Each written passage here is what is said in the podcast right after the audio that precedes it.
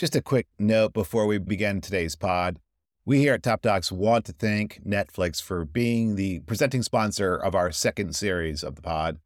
And we want to congratulate them on The Elephant Whisperers winning the Academy Award for Best Documentary Short.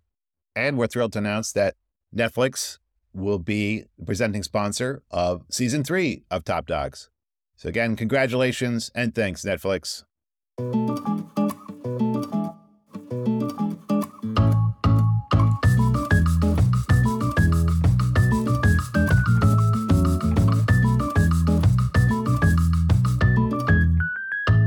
Welcome to Top Docs. I'm Mike Merrill.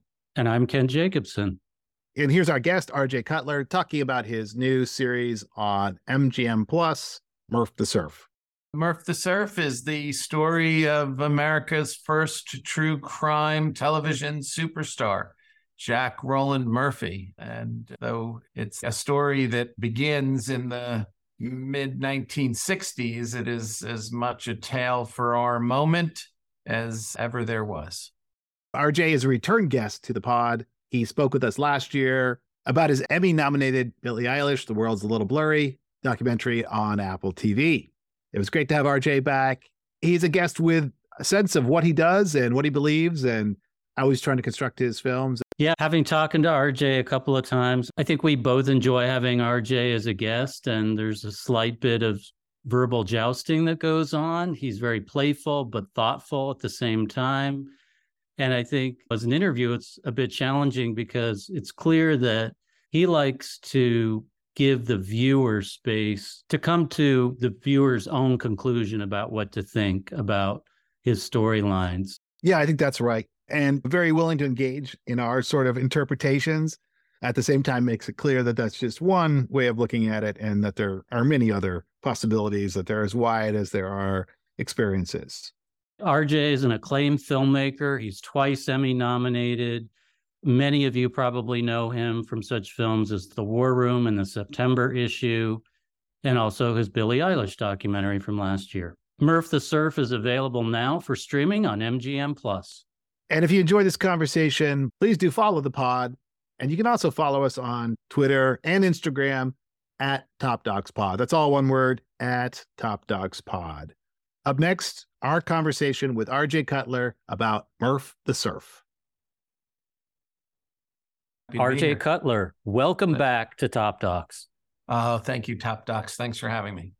It's great to have you back. We're here today to talk about your fascinating new docu series, Murf the Surf.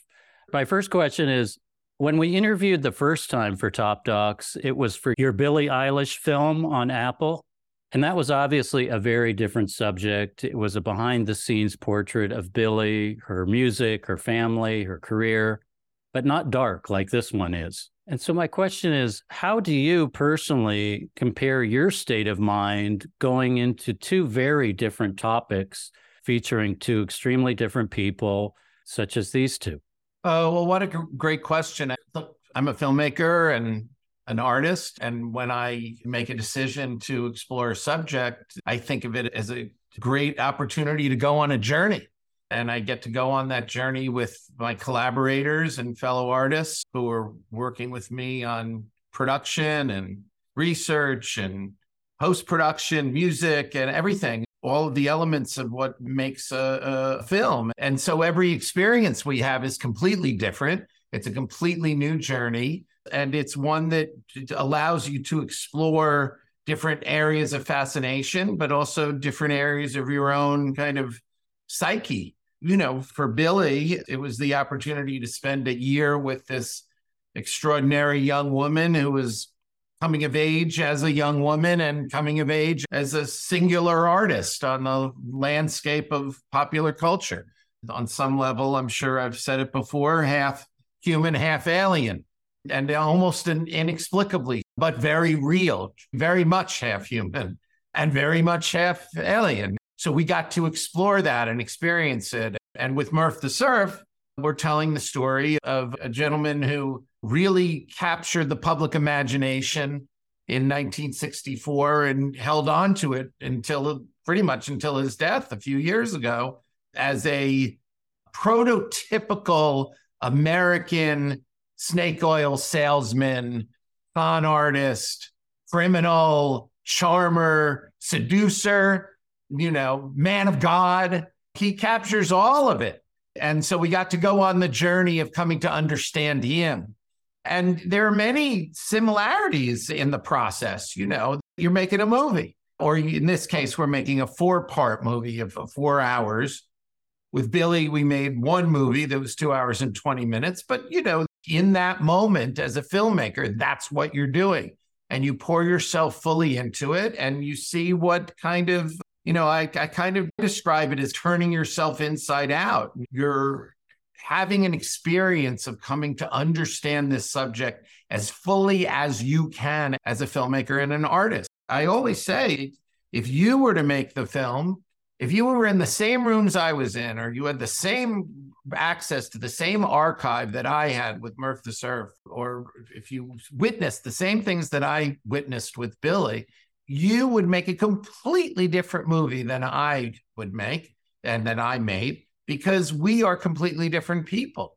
And so each of these experiences, each of these films gives me the chance to explore a fully as I say, turned inside out aspect of who I am and what I think matters in the telling of a story and in a film. And so there are similarities, but of course, the subjects are what make them completely different.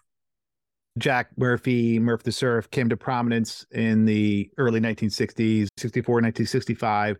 After doing some crimes in, in southern Florida, he goes to New York goes to the Museum of Natural History. He and accomplice climb up there, grab the jewels, run out. I think it's a really interesting story because it is kind of a classic American folk hero, robber folk hero kind of story, but it's also in some ways, I think, anticipating the later 60s. He seems like he's on the cusp there. And I think he even brings up later that he thinks of himself as the later 1960s Bonnie and Clyde, and it's really sense of the kids taking on the establishment. That's some of what that story's about, right? And you close it with Dylan singing Outlaw Blues, which I think really drives that point home. Absolutely. I mean, it's all fun and games in a way. When he's just stealing diamonds from the Museum of Natural History and the bumbling cops can't pin it on him, even though they know he's the one who did it. And we love we love our outlaws, you know, and we love our snake oil. We love it all. We can't get enough of it in America. We love the Bonnie and Clyde story and we love the criminal outlaw, but we sometimes don't see where it's going.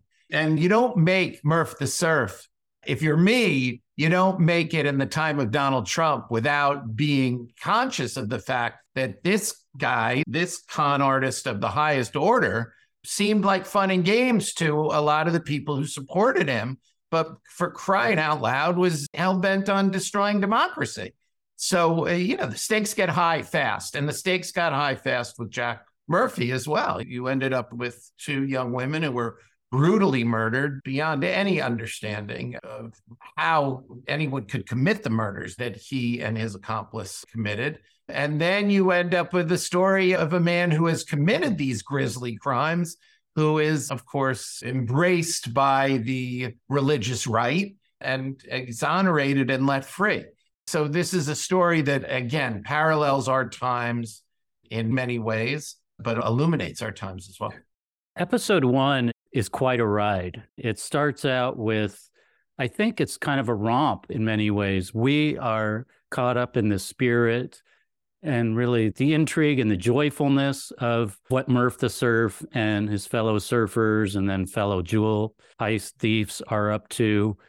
And you carry us along, pardon the expression, on this wave until the end. And then at the end, you bring in these murders, as you described them, these grisly murders of these two young women. And the episode kind of ends abruptly. And, you know, on one level, it's a teaser for episode two because we want to know more about what happens.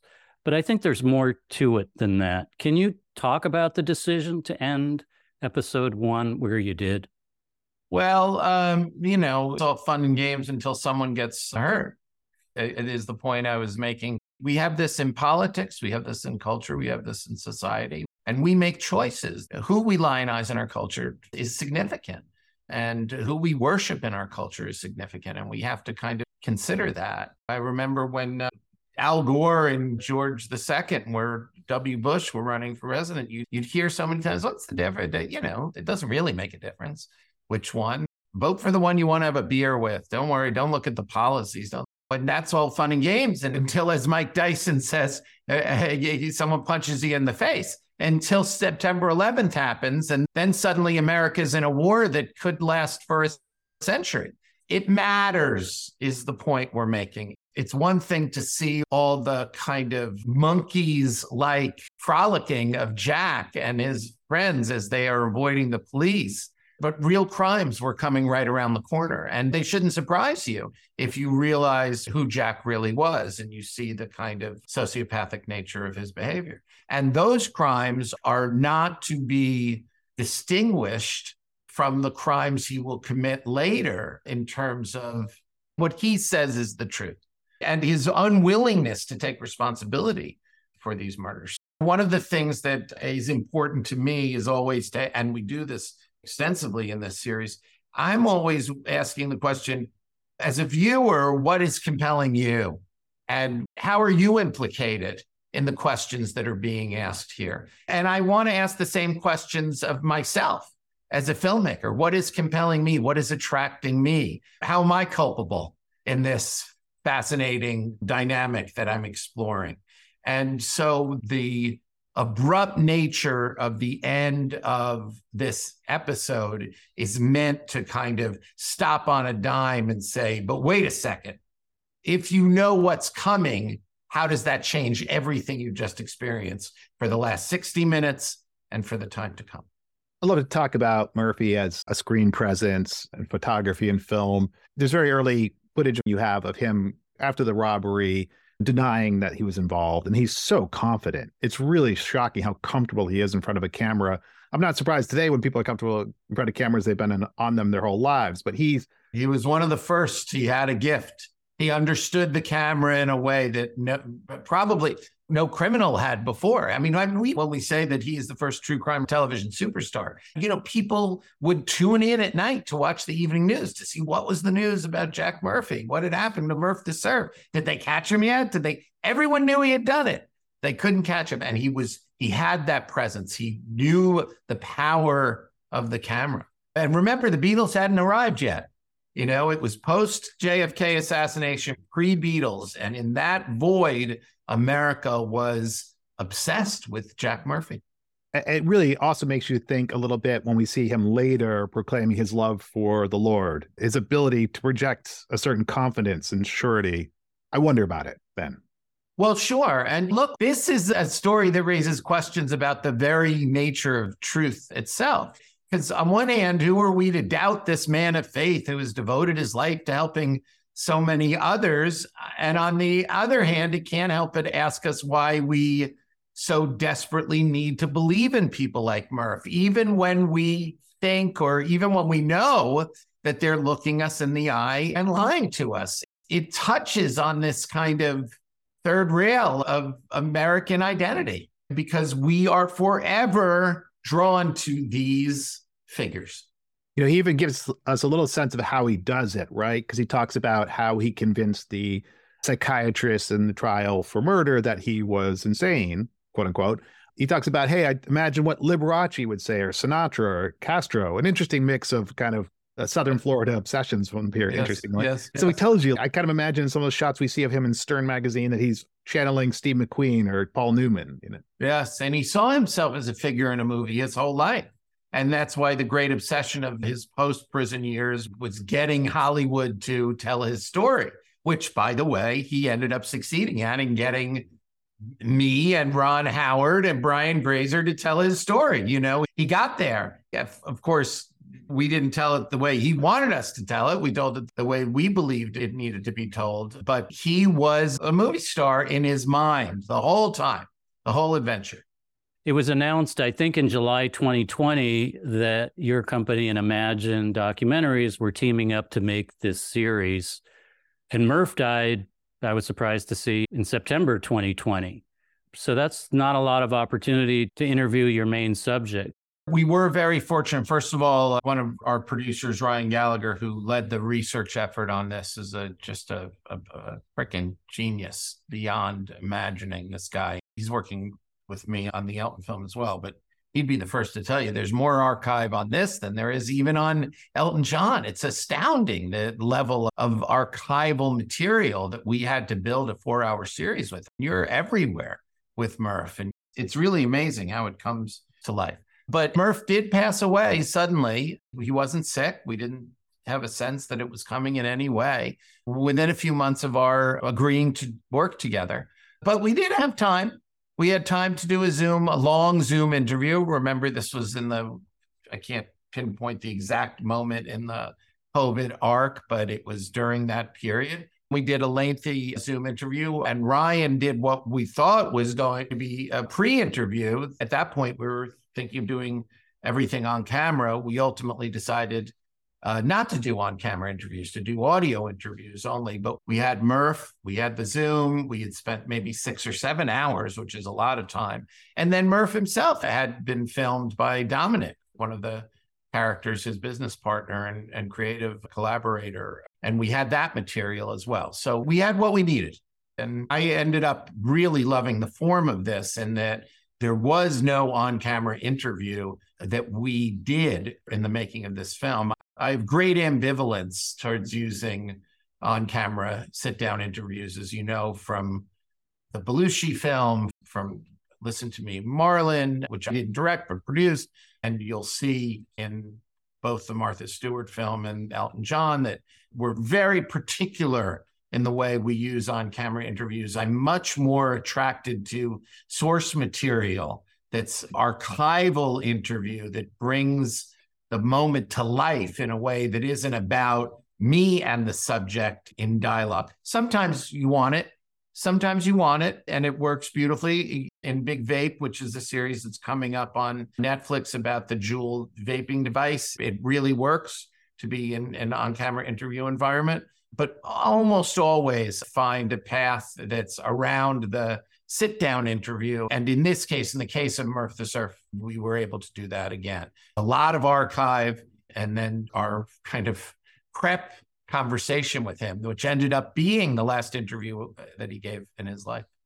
When you had that Zoom interview and then the prep interview that Ryan did, I'm curious about the conversations that took place amongst yourselves about Murf's predilection to control the narrative Murf's predilection to control the narrative was all we talked about because it was very clear that this would that he, you know, I want to make a joke about the fact that the only way to not have him control the narrative was for him to pass away, but maybe that's not the loveliest joke to make. But regardless, I know he would have done everything he could. And he was not beyond, and this was very striking in my initial meeting with him. He was not beyond letting me know he knew where I lived. Literally. He knew about my family. He knew that I had young kids. He knew, you know, that thing that in the series a number of people talk about experiencing with him. He had those kind of, you know, mafia boss tactics. He would let it be known, and it was chilling. It was chilling because you'd be talking about the stories we were going to tell and how we were going to tell them. And you'd say, by the way, I couldn't help but notice the project your wife sold is very exciting. And anyway, what's it like to have a, a young kids under the age, whatever? It was inappropriate, but it was his way. And anyway, we'll never know what that experience might have been had he lived, we went our merry way in telling the story. I, and by the way, in telling the story exactly as we said we would from the beginning, the series is almost exactly what we pitched when we were setting it up and what our good friends at MGM Plus embraced was all of this complexity, including the implication of ourselves. We knew from the beginning that episode four was going to be about the fact that the filmmakers had to confront this stuff and deal with it as well. We've talked a lot about Jack, and I think we're becoming more aware that in covering crime, broadly the true crime genre, your series is way beyond that, but that we sometimes erase the victims, right? Especially if they're women. Um, and I think your series goes out of the way to bring these two people, Terry Ray and Annelle Marie, to life and to show them as full people. It was very important to us to honor the memory of Annelie Mohn and Terry Rae Frank. It was very important for us to see the narrative as much as possible from their perspective, to understand the way the media treated them, to see the way that women who are victims in true crime narratives are often thrust into a very specific role, and then to see it in print, just to experience it the way that they were talked about, you know, not as victims of a grisly crime that was unforgivably violent, but as tardy, bathing suit wearing, loose women who had it coming. And it's so boring. This is the way the culture t- treats victims, but it's so important to expose it. And this was part of the way that we were able to also understand the history of true crime narrative in the popular culture and to see the way it manifested in this story. So, a very important part of this story is the story of Jack's conversion, uh, parent conversion. He says he believes God reached out to him and finally called him, and this becomes his way out of prison. There's a lot of ways to talk about this. It's a lot of the latter two episodes of the series. One of the things that really caught me is the way that you used animation. So Jack was very drawn to the story of Noah and the whale, and you cleverly show how that might work for a surfer, you know, falling and descending into the whale's mouth. It's also in some ways it shows how he tells the story. Also, in some ways, I think you use it to cast at least some doubt on the potential veracity of that story. I've been using animation for a while, and I find it very rich as a tool in documentary storytelling. The first time I did it was for a History Channel show about Shays Rebellion, which was part of the series. Joe Berlinger was the executive producer, and he got a bunch of documentary filmmakers to tell different single days that changed American history. Bill Plympton animated it. And what a, it was so much fun to bring it to life, but to do it in a purely documentary way. And then with Belushi, we were able to be in rooms that you couldn't otherwise be in with young John, but also with John at various points in his life. I was very excited about that. And in this project, it's again, we are able to enter a Murf's perspective through animation. He's not a reliable narrator, and we make that clear. But often the tales he's telling want to be brought to life because they captured the public's imagination so fully.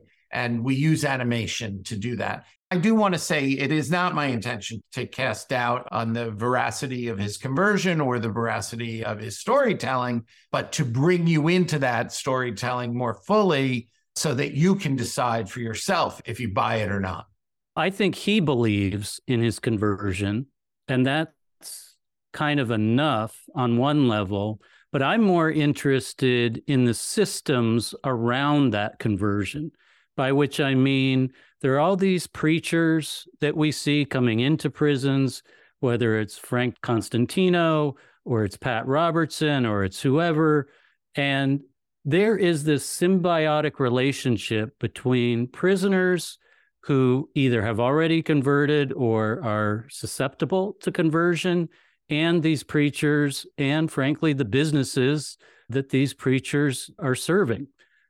I wonder if you could talk more about how you kind of unspooled that dynamic between these preachers and prisons and prisoners. You see the phenomenon, you see the complexity, you see the need for support, for faith, for a way out, for hope.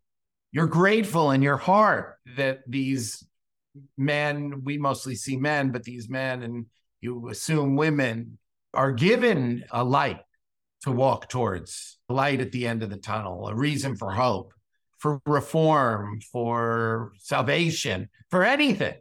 You know, what a hopeless environment they were in. And that prison disgusting and the slop they eat and the way they were treated. And so it's very hard to question the motives of those who would provide this kind of religious leadership. But then there's all this complexity that goes along with it and all this reason to doubt sincerity. And you wondered, you know, who's profiting off of whom and who's taking advantage of whose vulnerability and who's telling the truth and who's lying. And why won't Murf just say he fucking killed them? Excuse my language. But, you know, why? Why? He's a man of God, but he won't admit his sins. I don't want to judge him but all of these things come up. This is the richest for me kind of landscape for storytelling because there's so much complexity and you got to find your way through it and you have conflicting feelings as we often do when confronted with human behavior. And this is why we make these movies to explore these things. It's why i do anyway. I, we're exploring the human experience. That's all we're doing in these films. And that's why i freely equate narratives with nonfiction. It's all the same. It's all exploration cinematic exploration of the human experience. And that experience is really complex and then when you put it in a social and cultural context, as you do with Murf the Surf, it's a complexity that you start to recognize all around you. So I can't, I mean, I guess in a way I've answered it, but I don't want to suggest that I come down on one side or the other. It's meant to be this very complicated tangle. And that's why when you see these, what we know as these very hard right politicians, in Florida not granting Murf the exoneration he's seeking because he won't admit to the crime. You know, that's the woman who cooked the books in Florida for the Gore um, Pam Bondi. You may not remember her, but I remember her from the the recount days. But you know, Murf wasn't getting away with the recount for sure. She wasn't giving him that. One of the preachers I think is treated a little differently, and that's Billy Graham for me, perhaps my favorite moment of the film, the one that really gave me the most pause and just made me think about what you were trying to do. This is a clip near the end of the film, and it's a juxtaposition between a scene where Jack has come up with this idea that there was a fifth man at the scene of the murders on the boat in Florida. We've just heard his associate, his friend, Dominic Fusco say that he believes Jack when it comes to his story about the murders involving this fifth man. And then you cut to a clip of Billy Graham, who says, I believe the evidence is overwhelming that he is who he claims to be. I cannot prove it scientifically, but I can prove it by the lives that he transforms every day. I would love to hear more about the juxtaposition between these two clips and also I would note that Billy Graham makes an appearance early in the film when Jack is relating a story about his dad telling a young Murf, hey, come check out this guy. And he's referring to Billy Graham during one of his crusades on TV. Yeah, he was his father's hero. And his father was the source of so much pain for Jack, as is often the case in these stories the subject seems to have a hole that can't be filled in their heart and the father figure is the one who who dug that hole. We see that over and over again in these narratives. For me the Billy Graham section is meant to put the finger of the series on the raw nerve of the question of faith. And again who are we to judge another man's faith? Who are we to question? And yet how can we help ourselves but question in the case of somebody like Jack Murphy. And you've touched upon the kind of fundamental complexity, but also, in a way, the genius, if I may, of organized religion and the human need. Look, you mentioned the Billie Eilish film before. One of my favorite scenes in the Billie Eilish film is when she drives off for the first time, and her dad is talking about how we function as humans through our ability to live in denial. You know, and one of the things that helps us is our faith in a higher power because we're only human. We're all dust in the wind here for a blip. And how do you deal with that, with all the emotions and all the other things you have to deal with in your life and your heart and your mind and all of that? Here it is, writ large in the story of Murf the Surf the fifth man thing, obviously, it could be conceived as just convenience for Jack to say, oh, we didn't do it, somebody else. But also to me, it's part of the story, it's part of the storytelling. It's the dark other, it's the doppelganger, it's the devil. You know, it's the person that I used to be that I'm turning my back on. I love that. I love that you said that. What you're suggesting is that it's almost as if he had to create an alter ego who is responsible for the crimes he can't bring himself to confess to, even though convicted, even though we know he committed those crimes. And everybody, the other guy on the boat, everybody who knew him, the people who saw him, every, you know, The bodies were counted the bodies that survived and the bodies that didn't survive. We knew how many people were on the boat. There were not five people on the boat. There was no fifth man or fifth person. That read of it is very powerful to me. I think he was just making up a tale. But I see, I see what you were saying because everything kind of starts to function metaphorically. And there's the final moment of the series is his wife talking about how he would wake up screaming in the middle of the night for the rest of his life, even though he would never talk about the murders. We're here to ask questions. We're here to tell a yarn, a great yarn, and compel you and entertain and engage, excite you in high stakes storytelling, and also to tell a important story of American history and culture. But really, we're here to ask these questions. And it's why it's so gratifying to talk to you guys because you see what the kind of conversations, questions that we're here to ask and lead to. You've been making films for decades, RJ. You're one of our most acclaimed filmmakers. Yet I can't think of a time when I actually saw RJ Cutler in one of his own movies. Hmm. And there is that scene where Imagine Documentaries and Ron Howard and Brian Grazer mm-hmm. and RJ Cutler in a still make an appearance in this film. Hmm. And I just was curious what that was like for you to be cutting a scene in which you were in the film? Oh, not, I, not much. And it's interesting. Maybe it's true that I haven't ever cut away to a picture myself or anything. I don't know why I would have or been in the background of a scene. Maybe I am, maybe I'm not. But what this was was a need to implicate the filmmaker in the story because we need to be implicated. The question needs to be asked what is compelling us in the telling of this story? And where do we come out on all of this? I mentioned that this was from the beginning, it was clear to me that Murf's desire to have the story told by surrogates on his behalf ended up in our lap. And so we needed to be held to task for that. We're also audience conduits. And as such, I'm always looking to break that fourth wall in important moments. You may remember towards the end of the September issue when Anna Wintour the crew becomes the subject of the de Demarchelier spread in the September issue. We, the documentary crew, become the subject. And Anna Wintour is reviewing the photos, and Bob Richman, the DP, she doesn't like the fact that he has a little paunch, and she tells him to go to the gym. It's a hilarious moment, and it's great, and it's great fun. But every audience member watching that movie is thinking, does Anna think I'm fat?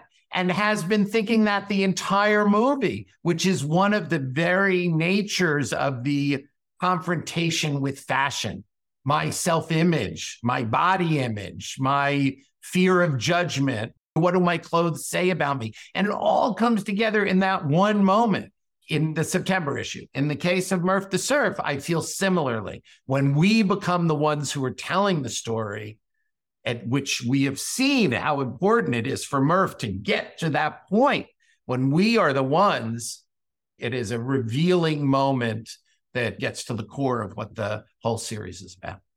Finally, what's up next for you? Oh, we've got a lot going on. Our film that I produced that Nicole Newnham directed the Disappearance of Shere Hite premiered at the Sundance Film Festival. is going to be on the award circuit. There's a soon to come announcement for theatrical distributions. I am personally finishing a series for Netflix called Big Vape that is going to be on in the fall, a four part series that I directed about the history of the Juul vaping device. And I'm hard at work on two feature documentaries one about Sir Elton John the story of his final year touring in North America, as well as the story of the first five years of his career, 1970 1975. I'm very excited about that. And our film about Martha Stewart that I'm directing is also deep into post production and edit, and we'll be finishing that at some point this year as well.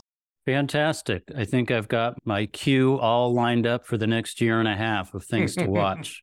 Nice of you to say. And we just want to note we did have Nicole Newnham on the pod talking about the film. Right. You to her live at Sundance. She's a superstar. What a gifted artist and what a brilliant film she made. I would just close by saying I think that not only do you implicate yourselves in the story, but you also take a great deal of responsibility where it concerns telling this story and providing, I think, a narrative corrective to the way the story of Murf the Surf has been told time and time again. I would just commend you and your team for telling the stories of Terry Rae Frank and Annelie Mohn that deserve their voices to be heard from. And I want to thank you for sharing your voice with us today, RJ. Thanks so much. Uh, I'm so grateful to you guys, and thank you for saying all of that, both of you, and for this, as always, awesome conversation. Hope there'll be uh, lots of opportunity for more. Do you have a hidden gem, a film that you don't think gets the attention it deserves? Go find the film called Crisis, made by the Drew Associates in 1963. It was months before the assassination of John F. Kennedy. He and his brother Bobby, who was the attorney general, stood up to the racist governor of Alabama, George Wallace, who was not allowing young men and women of color to register at the University of Alabama in spite of the fact that the Supreme Court had ruled that public education was a right that every American was entitled to, regardless of their race. It was quite a showdown. And there was uh, D.A. Pennebaker and Alan David Maysles and the other Drew associates there to capture it all from within the White House, from within the Attorney General's office, from within the governor's mansion with Governor Wallace. And it's the story of the moral maturation of JFK at the insistence of his younger brother Bobby. And that's a movie that should be seen today because, needless to say, we have monsters no less significant than George Wallace in our political landscape to this very day, trying to oppress people of color and other minorities, to limit their voting rights, to limit their freedoms. It's a brilliant film. And the film that, quite frankly, inspired me to reach out to D.A. Pennebaker and Chris Hegedus when Wendy Ettinger and I were putting together what became the War Room. It's on DVD now. You can get it from Amazon, but we went over to the Museum of Broadcasting. We found a rare copy of it and we watched it. And then when it was over, we looked over at each other and tears were streaming down both of our faces. And we said, let's find the people who made this. And we reached out to D.A. Pennebaker and Chris Hegedus. Check out Crisis. That's a good motion picture.